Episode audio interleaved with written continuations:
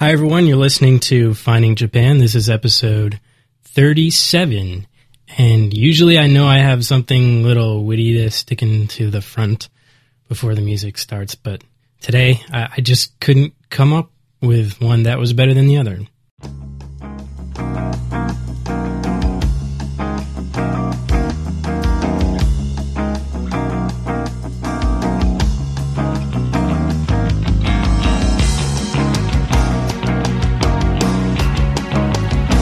Well, thanks again for tuning in and downloading yet again. Um, if this is your first time listening to Finding Japan, welcome. We're at episode 37 already. It's almost hard to believe that there have been 37 of these. In fact, uh, there's actually more. Many people who just subscribe through iTunes or what have you probably don't know this, but um, I think iTunes actually by default will only give you the last five or 10 episodes. I'm not quite sure which, but um, there's actually quite a few on the feed. So if you are just joining us, um, please, by all means, go ahead and grab uh, the earlier episodes. And speaking of earlier episodes, I received an email from a listener uh, later last week, I believe, uh, about the uh, quick mention of the um, Nintendo DS dictionary that I have. So I'll be getting into a little more detail in that today. Also, um, I'm going to warn the listeners in advance today that uh, we are going to nerd out a little bit. I'm going to talk a little bit about the podcasting setup. I've had, um, I think it was Terrence and San Nakji were interested in uh, Ubercaster, the program that I'm using right now. And I, I have what I think would be a pretty thorough review and might be interesting at least to those who, who also podcast who, who listen to this. But I will warn you um, that will come at the end of the episode. So if you if you are uh, not really into that or don't care, you can pretty much switch off when you hear the cue for that episode there. And um, I was going to do an only in Japan, but you know I, I really didn't have anything put together for it, so I'm going to pass in lieu of doing something um, a little more interesting, which is you know going over the Nintendo DS dictionary. I do have um, quite a bit of material lined up, though, and I, you know, I think Scott Lockman may have mentioned this before, but you know, it almost seems like when you get too much material, you really have, or at least I do, difficulty getting motivation to get it all done. And you have to excuse me, I'm drinking uh, Mitsuya cider in between takes here, and not even really starting and stopping the machine. So uh, you're going to hear a whole bunch of stuff that uh, probably wouldn't sound too professional. But again, that's sort of the, the beauty of podcasting. I was thinking about that a little a little while ago when I was walking home from work, and I think this this tool Ubercaster got me thinking about how it's really set up to try to make you have like a professional podcast. I think the dashboard sort of reminds me of something that like a radio DJ would want to have you have sort of music, you can all line it up and move it around, put it anywhere you want. You just hit a button and it goes. It reminds me of those who are in radio. You may remember this, but do you remember carts? When I worked at a radio station, they didn't have actual CDs. At the time, they had carts, and carts were nothing more than a tape that was put into a loop. So you would get a uh, a new single in, and the radio station operator would put it on a cart and you would just put it in a cart machine and you'd press the button and it'd play it all the way through and then it would uh, play it right to the beginning again. And it kind of kind of reminded me of an 8 track but these carts were just so but simple to use you know a, a, sheep could use it. Just ram its head into the button and you're you're fine. In fact uh, some of the DJs at my school probably uh, weren't as good as what a sheep could have done. But anyway I'm I'm drastically digressing um, but it got me thinking about how many people who do podcasts, uh, at least some of the ones that I've heard, try to set it up sort of like a like a commercial podcast. And I, I found myself sort of doing the same thing too. So we're gonna try and cut that out a little bit. I'm still gonna put music in between and stuff because I think it's sort of a good break in between all the sections. But I don't know. Yeah, I think you gotta sort of take the good with the bad and and do it, you know, as it is which is probably the best way. And I think I know the podcasts I listen to, I really enjoy when they do it just as it is. So Uh, what else has been going on? Um, I, I, still feel like I'm trying to recover from my vacation. It's been about three weeks since I've been back, but I have all these pictures I need to go through. I have some video. In fact, I sent a video to my family already about the uh, deer in Miyajima.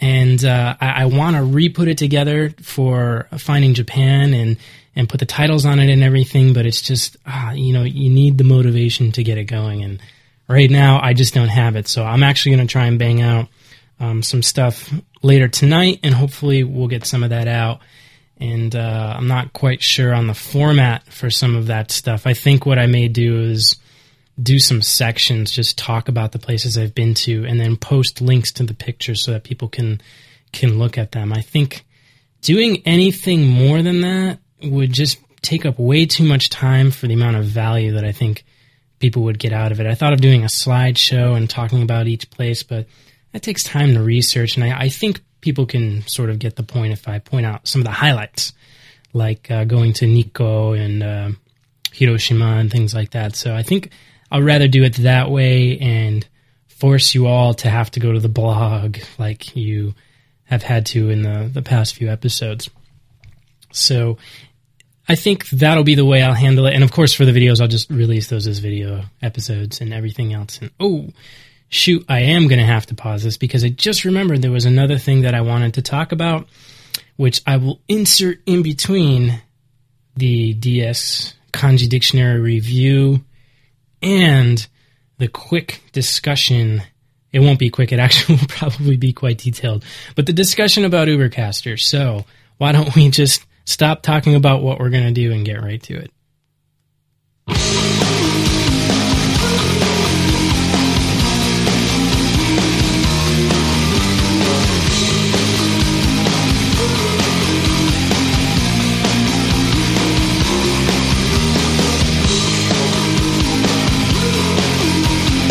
All right, I love that song. It's um, it's a it's from a band that I used to be in, and uh, we had a, we had a lot of good times in that band. But that song in particular holds a special place in my heart because I wanted to uh, do a video for it, and I had an awesome concept and had it all lined up, but we just couldn't get it together. So maybe in another life or a parallel universe, I've put that together somehow, and maybe can watch it on on YouTube in a, in a few years when they figure out how to get videos that you want to see or you imagine on, on YouTube instead of just the, the crap that people normally post. And San, that's not directed towards you. I've been enjoying your videos greatly, so don't take that the wrong way.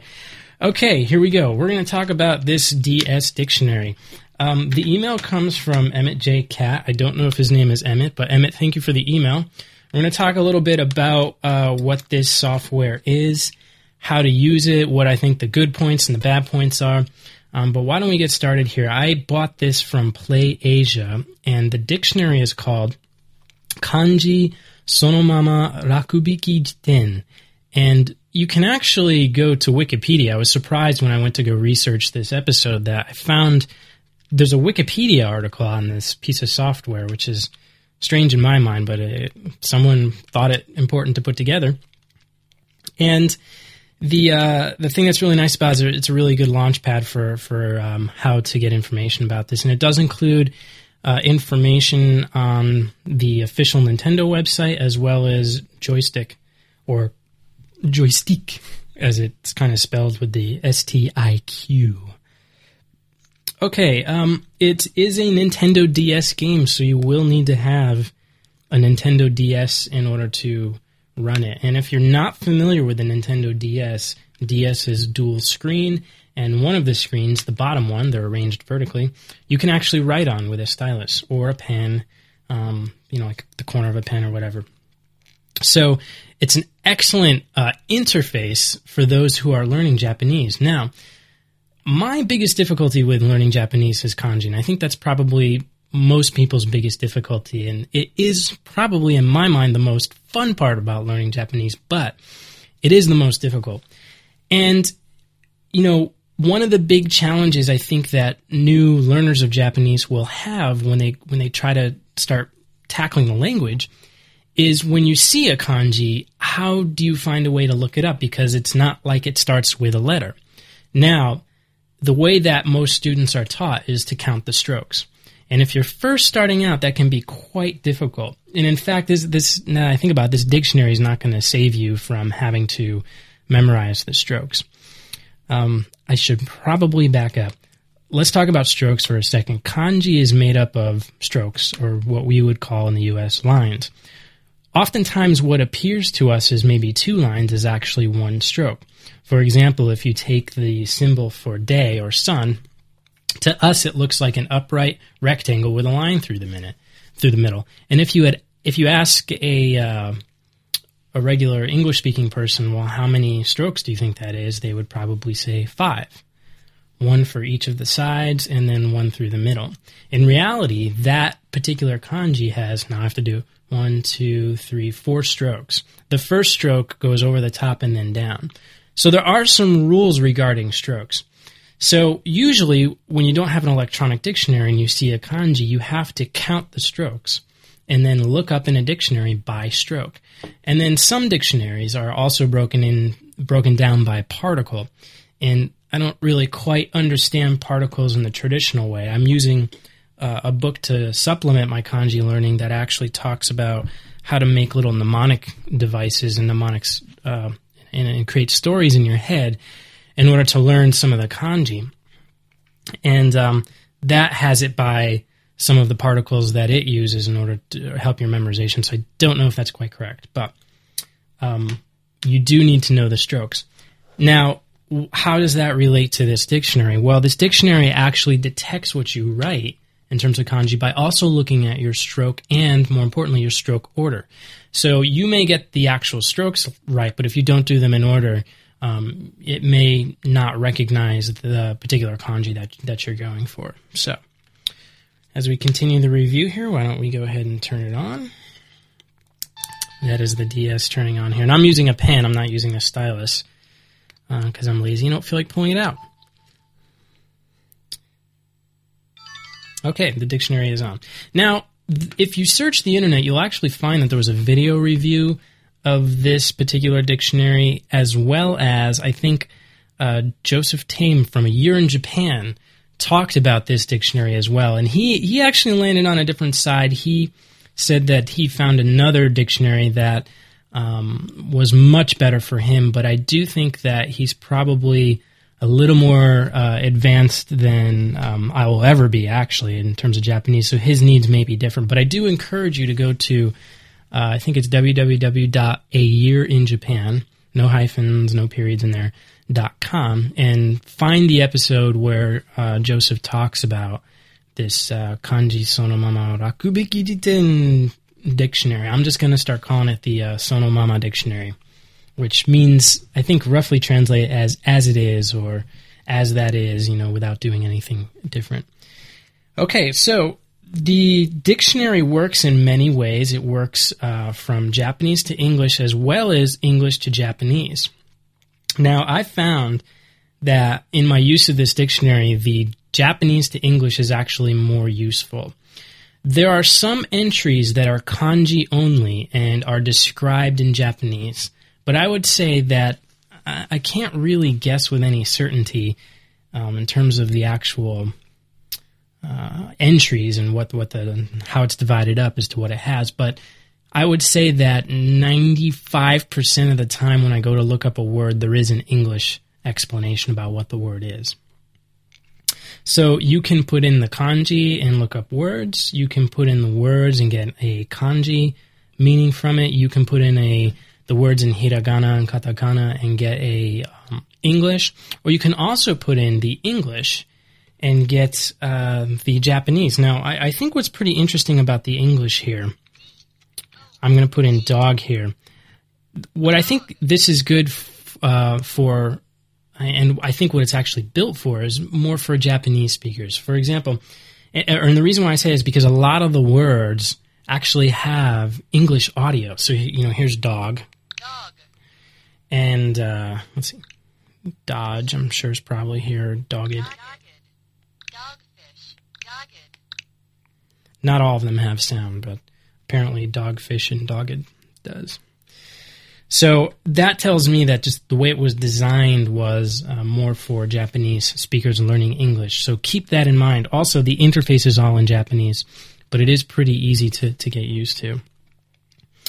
Okay, um, I think that it's pretty much available at any import store, either online or an actual store. So I, I haven't really found many import game stores in the US but one of the sites that I've used in the past that has virtually everything is playasia.com.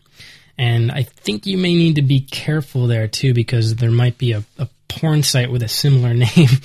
so when you do look it up, I think it's play-asia, asia. excuse me, play-asia.com. I don't want to send you in the wrong direction. So just uh, keep that in mind as well. Um, it's no more than a regular Nintendo game. Um, so from a price point perspective, I think it's pretty reasonable. And also with the exchange rate right now, you'll pretty much make up for the shipping cost. So if you do import it, it should be uh, pretty reasonable. The thing that I like about the dictionary is if you look at most uh, electronic dictionaries, they cost, I would think, anywhere between 150 all the way up to about $500. Now, of course, they vary in functionality and different things you can do. But if you think about it, even if you do get this dictionary and don't get much use out of it right away, I still think it's a very good investment.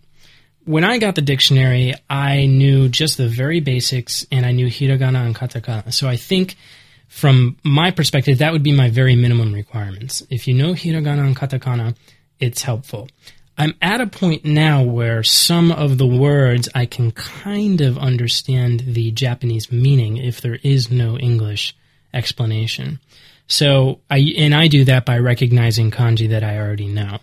That's rare, but it's starting to happen for me, so maybe it will for you as well.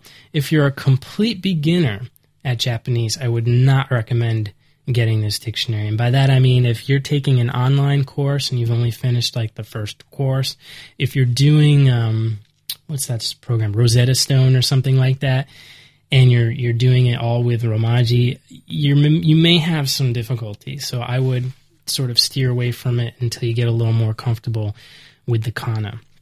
Now, there's also some additional features to this dictionary that I don't really use that often. There's a world clock, which kind of boggles my mind. I'm not quite sure why I would need to be checking what time it is while I'm using my dictionary. There's a calendar. Um, and let's see, I, I, really do like the navigation itself. There, it's sort of set up like a, a flashcard metaphor. So you write in the bottom and you pick the word at the bottom, and then the card for the word shows up on the top screen and you can use the top buttons to flip between cards. And then you also have this scroll wheel to scroll through some of the larger entries. And some of the entries are, are really, really quite extensive. The example sentences that they give you for most of the words um, usually are pretty good to help you get the meaning. So if I type in a word in Japanese and it tells me in English uh, explanation of it, it'll actually give me a bunch of sample English sentences, which I think are more for Japanese speakers. But from an English speaker perspective, it really it's really helpful to see that word in a sentence, to see the kanji in a sentence, and to also see an English translation of the sentence. So for words that have quite a few meanings and quite a few uses, it, it's a very useful tool. Like I said, you input the various kanji in uh, this in a mode with the stylus, but there's also a keyboard if you do choose to enter it in via keyboard. So if your writing's not so great, don't worry about that either. I would say that it recognizes the kanji 99% of the times that I write it, and the times that it doesn't recognize it, my stroke order is off, and that's why. So overall, I think it's really good. The the final feature that I think is helpful, especially when you're learning new kanji, is it allows you to capture or to save a particular card to lists. So one one way I use this is if I do have the dictionary out, say when I'm in the train just reviewing some things, I have a list of kanji, difficult kanji that I'm having trouble reviewing, so I can go through them and and draw them out, which helps, and then see the card come up again.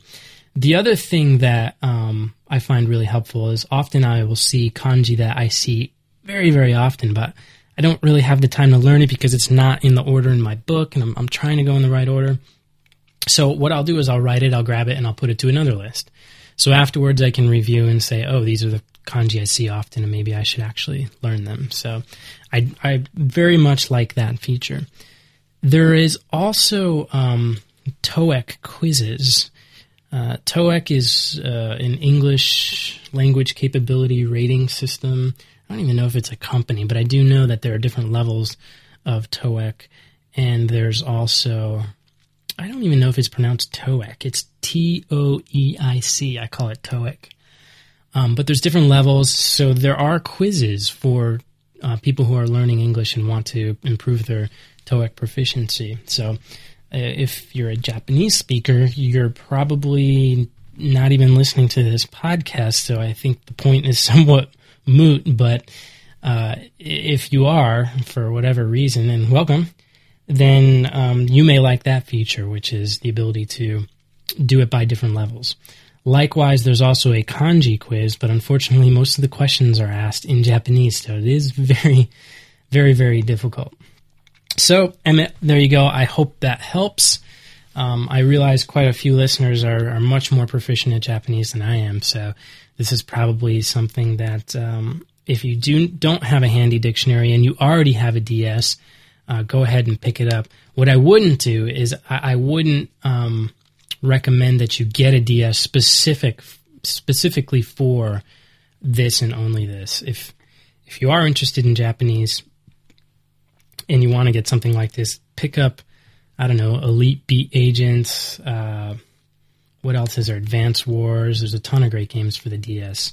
So it's it's actually kind of funny because when I have this out at work, um, I often get looks. People think I'm I'm playing a game, but I, I actually oftentimes I, I, I often tell them that uh, it, no, it's a dictionary. I'm not playing a game, and I explain, even though probably don't have to, but it always helps to be polite and to show that you're diligent in the Japanese office.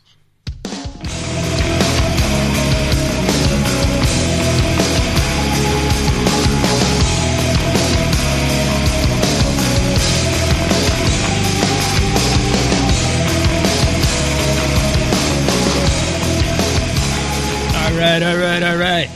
Okay, um, the next thing that I want to talk about is something I just ran into quite randomly.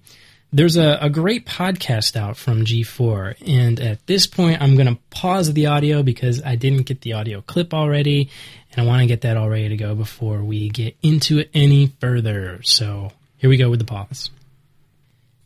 Okay, so I guess that's one of the cool parts about Ubercaster. I'll get into that in a second. You can pretty much bring audio in midstream too, and then and then start up again. And I don't know. I did have to switch over to the prep tab, but hey, it all works. So anyway, here we go. We're gonna get ready to do this now. The show is called Code Monkeys, and it's part of G4's set of podcasts. G4 is a video game channel based out of the United States, and it's usually only available if you pay like an obscene amount of money for your cable and get all these channels like the uh, Belgian waffle channel that nobody ever watches except when they want Belgian waffles like once a year. So anyway, it's a great show and it's available by a podcast. And I'm looking at the feed now. It looks like it was started uh, right around the beginning of July, so it's fairly new. Um, I hope they continue with it. It is a show that is based around the lives of a couple video game programmers, but it's done in pixelated format like a Leisure Suit Larry game. If you're familiar with that game, you'll know exactly what I'm talking about. But what's really interesting and really well done about this uh, program or this, this set of videos is that there are health meters at the top and little statuses that change as the story progresses. So there's almost a dual layer of jokes going on. It's very, very entertaining. I just started watching this show. Uh, I think I subscribed to it about a week ago. And I took a couple episodes back just to sort of get an idea of what was going on. But I just happened to start when one of the video game programmers is invited to go to the Japanese main company and develop games for them. And there's a bunch of great jokes, a bunch of material about Japan And um, if you're into Japan and into sort of like the cultural differences and some of the humor, I highly recommend checking it out. But um, until then, I'm going to play a bit of the audio from it, and uh, hopefully you guys enjoy it. So here we go.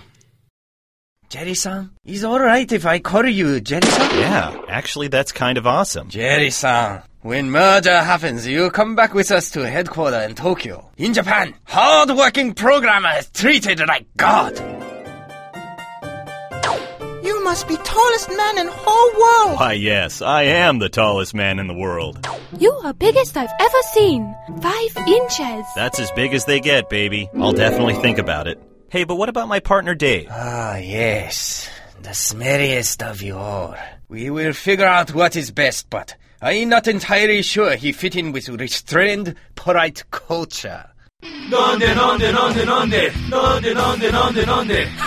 You guys rule, especially you, Toshiki. Anybody who can always keep up with me automatically qualifies for bro status. What do you mean?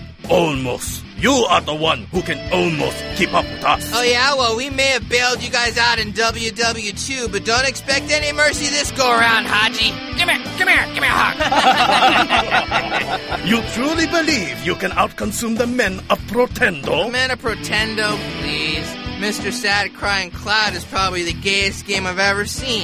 You guys really turned up the suck knob on that one. Hey boys, who needs boobs in their face? Silent her! Oh, my back! Holy Yes.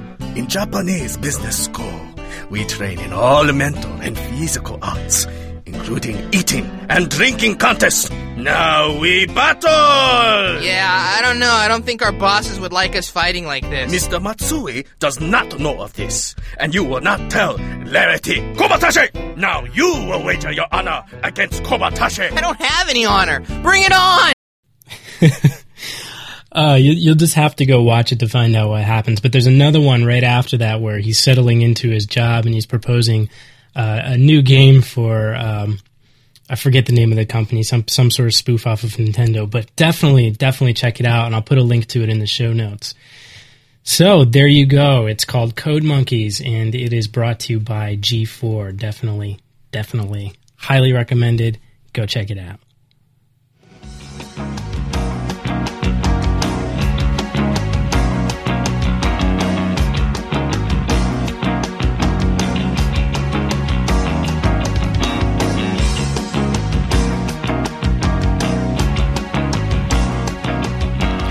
Almost a half hour in this episode right now, so wow. I will have to sort of shorten this little review of Ubercaster, but um, let's do a little backup and a little level setting here. Um, first of all, some of the terminology I use may be unfamiliar. I've done pro audio for a couple years, and I'm used to using Apple's Logic, uh, Digital Performer, and things like that. So um, I am very uh, I'm kind of start sounding like a jerk, but I'm pretty well versed in how to put together audio and how to mix audio. But um, one of the things that I really struggle with is the amount of time that it takes to produce podcasts, and I think that's sort of where Ubercaster comes in and has a niche to fill. The way Ubercaster works is it works with the podcast production stage. It happens in four stages, or, or according to Ubercaster. The first is the prep stage, where you get to drag your inputs onto a canvas and you get to drag in the audio files that you may want to insert in there along with it. So, for example, I have a, um, a USB audio mic, and I'm sorry, a USB breakout uh, audio to digital converter. I think it's made by M Audio. And um, I have an actual Shure SM57 hooked up via XLR into uh, a little preamp here that comes with it, and then that goes into my computer via USB. But in Ubercaster, I just get a little box, I drag it on there, and I can turn it on and off and change the volume. So it's a very easy way to put all this stuff together. It also has integration with Skype, so you can pull in a Skype in uh, sort of Skype input type thing onto the canvas and use that as well and do a phone call. So the thing I really like about is the integration with all the different pieces. You can take an audio file off your hard drive and bring it in. You can tweak the audio, add effects to it before you even start recording. You can also assign keyboard shortcuts to those audios. So, for example, um, I have two assigned to this bumper music here, and then I can hit it again and it turns right off. And if I hit it again, it starts. And I'm doing this all in real time right now. I'm not reinserting these little things into a sort of post production phase. Um, so I have like the intro music, you know, a couple bumpers, uh, letters to my future self thing, and the outro, yada yada. And then now in this thing too, I also have the audio that I just grabbed. I grabbed some system audio directly from iTunes using uh, Audio Hijack, and I caught that little section that I wanted to share with you. But the audio was actually had some blank space in front of it and some stuff at the end of it that I didn't want, but that was okay because in Ubercaster you can also kind of set the intro and outro point of a particular piece of audio. It also has um, automatic ducking, so if I play the the hologram bumper like this, right, it, it's underneath my voice, but if I stop talking, it gets it gets a little louder. So it does a lot of things for you automatically, and you do have the ability to control that. So, for example, with the ducking, I can control how much it pulls out how long it takes before it comes in and out, things like that. Just to sort of, in my mind, set it and forget it. And it's much easier than building an entire logic setup. If you're familiar with logic in that application, it's very difficult. It has a really, really steep learning curve but in it, but it's so super flexible. So once you get set up the way you want, it runs beautifully. So on my mind, that's sort of the pros. Now, when, when you get to the record section, you have a small little recorder and you just sort of trigger these things. So now I'm looking at the canvas, and I it's very uh, it's not distracting. It's very clean. You can focus on what you're saying. You don't have to fiddle around with anything. Then the final thing it has is a cut. I'm sorry, the third thing it has is a cut section, which is where you actually see all, everything you've done on a timeline. So if you do need to make adjustments, you have the ability to do that right in Ubercaster. And then finally, it has a release section where you can choose the formats or multiple formats and have it automatically upload to an FTP site. So it's really trying to be sort of an all in one system for doing podcasts. If that sounds like something you're you would be interested in, I would recommend at least checking out the demo because it does make producing podcasts much much easier. And in fact, this podcast, let's see, it's taken about mm, 35 minutes to record the audio. It'll only take me about two minutes to check to make sure that there was no glitches in the audio. And then I will play it back while I'm writing up the show notes, and then it'll be up there. So overall, my post production time has dropped down to about, I don't know, maybe 10 minutes, if that. And you can insert the artwork. You can do chapters. You, if you like doing the podcast with the chapters and the pictures, you can do all of that. So it is very well flexible. The one major issue that I have with it, though, is that it records in this huge file format. I think it's like a 32 bit file directly inside the um, Ubercaster file. So much like GarageBand, where all your audio files are actually inside that one big Apple container file, Ubercaster does the same thing. This is not a problem when you do, say, a half hour podcast like I'm doing now, but the FujiCast that I just did, episode 36 with Alex, we recorded it in Ubercaster but unfortunately, I wasn't able to do the post production in Ubercaster because the files were so large. We had about an hour of audio, two tracks each, or I'm sorry, two tracks in total, one track each. And it just totally bogged it down. And it wasn't until I went searching for the audio files and converted them to something I could use within Logic to do the editing that I realized this thing was recording in that type of format. So that's probably only the downside, the performance. So if you're the type of podcaster and you're putting together multiple different things and you really want control over your audio um, and you really want to sound nice and professional, then Ubercaster may not be the way to go, especially if you're recording quite long podcasts. If you're like me for the most of the time and you're you're doing podcasts that range anywhere from about 20 to 40 minutes each, then I would say at least give it a shot because – the interface alone might be what attracts you to it. What attracted me to it, I think, was having everything in one and the amount of time that w- it would save me in post production. I was doing quite a bit of post production in GarageBand, and then my Logic my Logic key arrived um, when my fiance had come out to visit. She brought it with her, and I thought I would move then on over to, to Logic, but I realized just the time spent in post production was really kind of killing me. So overall, I, I, think it's a good program. I'd like to see how it evolves. Um, it is, I believe, eighty dollars or seventy nine ninety nine US, so it is a little pricey. You compare that with Apple's entire operating system costing, I don't know, around what, $130? It, it's kind of on the pricey side. And it really didn't occur to me until Terrence from the Kobe Beef Show and Way of the Grape brought it up. So if you already have a setup that works well for you, then it may not be uh, quite what you're looking for. But again, if if you're looking for something to sort of ease the pain and to make things a little simpler, then it may be something you are looking for. So check out the demo. I think it's a great product, but overall, I think it's not quite yet ready for prime time or professional use. So, and now my bumpers are all in a different spot, so I can't use them because I had to show you guys. Ah, okay. So anyway, um, I think that's going to do it. I just wanted to thank you all again for listening. I hope you found this interesting. So we did the uh, review of the kanji dictionary. We talked a little bit about some Japan-related uh, cartoons on the internet, and um, we sort of nerded out for a little bit about podcasting. Uh, I wanted to nerd out a little more, but in reality, I think I should probably go study.